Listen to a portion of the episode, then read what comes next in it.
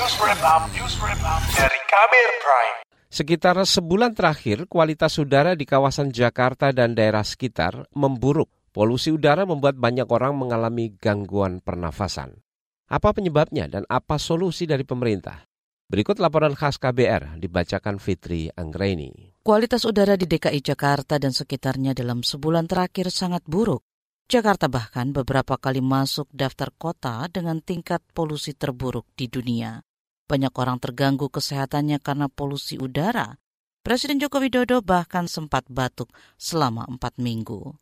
Jokowi mengatakan polusi udara di Jakarta, Bogor, Depok, Tangerang, dan Bekasi dipicu tingginya emisi transportasi dan aktivitas industri, terutama sektor manufaktur yang masih menggunakan energi batu bara.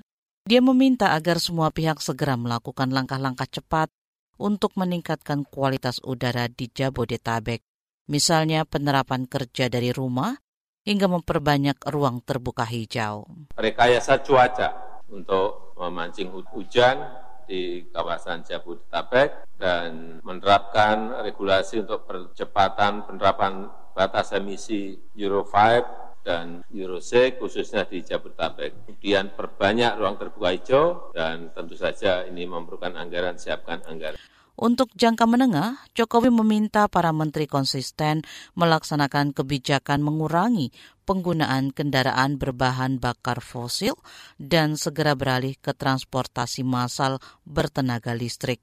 Sementara untuk jangka panjang, Presiden menekankan perlunya penguatan aksi mitigasi dan adaptasi terhadap perubahan iklim. Kementerian Lingkungan Hidup menyebut siklus pencemaran atau polusi udara selalu meningkat setiap musim kemarau.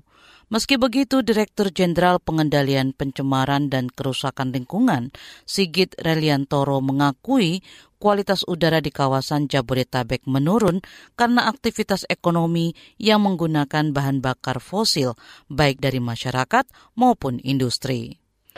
Kalau dilihat dari sektor-sektornya, maka transportasi itu 44 persen, industri 31 persen, uh, industri energi, manufaktur 10 persen, perumahan 14 persen, dan komersial 1 persen. Pemerintah sejak tahun lalu mewacanakan penerapan pajak karbon bagi industri untuk mengurangi polusi udara, meski pelaksanaannya molor. Pajak karbon yang direncanakan berlaku 1 April 2023 ditunda hingga 2025.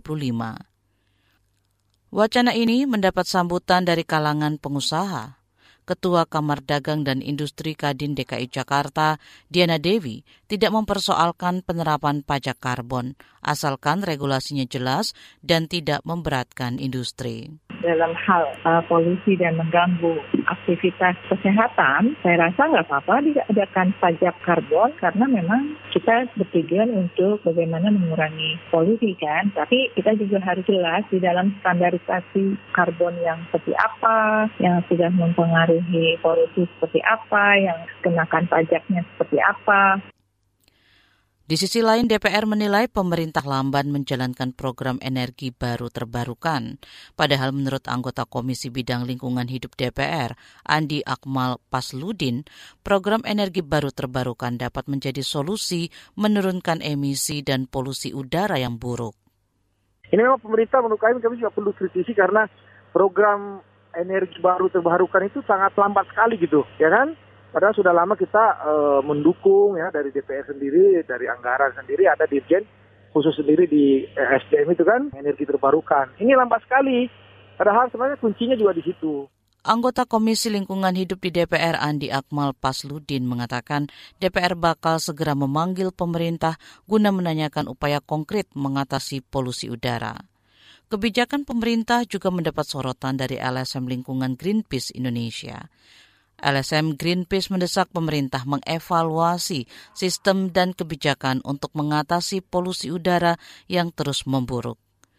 Pengkampanye keadilan perkotaan Greenpeace Indonesia, Charlie Albajili mengatakan kebijakan dan sistem yang dilakukan pemerintah untuk mengatasi polusi udara belum tepat dan tidak menyasar ke akar masalah. Charlie mengatakan jika pemerintah ingin menekan polusi udara, maka pemerintah harus memberikan fasilitas yang layak bagi masyarakat sehingga mau beralih dari transportasi pribadi menjadi transportasi umum. Demikian laporan khas KBR. Saya Fitri Anggreni. Kamu baru saja mendengarkan news wrap up dari KBR Prime. Dengarkan terus kbrprime.id, podcast for curious mind.